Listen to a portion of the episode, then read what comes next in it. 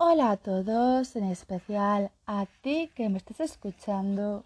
Hoy os voy a contar el mito que da origen al signo de Tauro. Se llama el rato de Europa. No es ningún secreto que Zeus es el dios del Olimpo más fuckboy de la vida.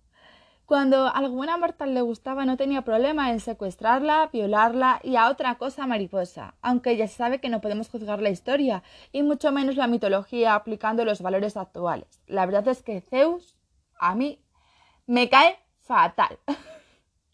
El mito de Europa es una de esas historias que parten del encaprichamiento de Zeus por una mortal, en este caso, la muchacha en cuestión era, por supuesto, muy hermosa y disfrutaba de hacer cosas normales de chica normal, como pasear con sus amigas y recoger florecillas en el campo.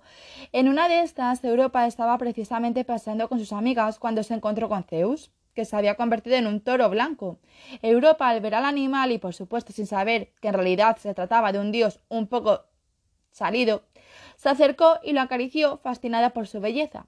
La chica se puso a jugar con él, le hizo una guirnalda de flores y al final, viendo que era muy manso, se subió a su lomo. Entonces Zeus salió corriendo con Europa encima, para demostrarle su amor y que ella entendiera que él en realidad tenía cero malas intenciones. Zeus creó una constelación que recreaba en las estrellas al toro blanco, forma que había elegido el dios para engañar a Europa y secuestrarla. No sé qué pensaría Europa de todo esto, pero por lo visto a Zeus debió de parecerle el culmen del romanticismo. Este es el origen de la constelación de Tauro, que se encuentra entre las constelaciones de Ares y Géminis.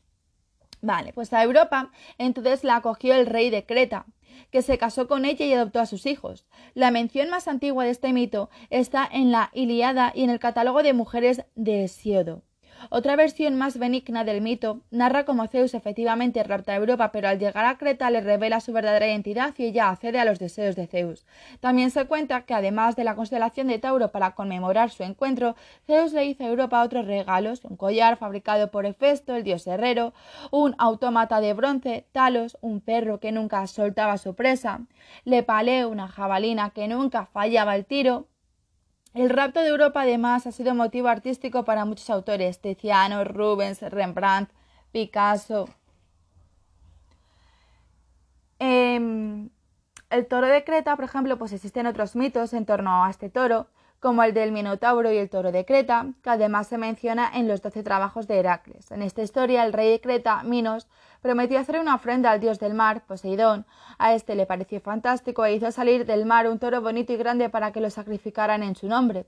Al ver el toro, Minos se quedó muy impresionado y en vez de sacrificarlo prefirió quedárselo para que viviera con él el resto de los, con el resto de los toros que él tenía. Sabiendo cómo se les gastaban los dioses, ¿a quién se le ocurre?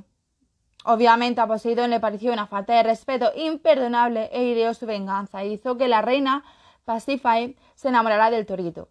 Meses después, la reina dio a luz a una extraña criatura, mitad hombre, mitad toro, el famoso Minotauro.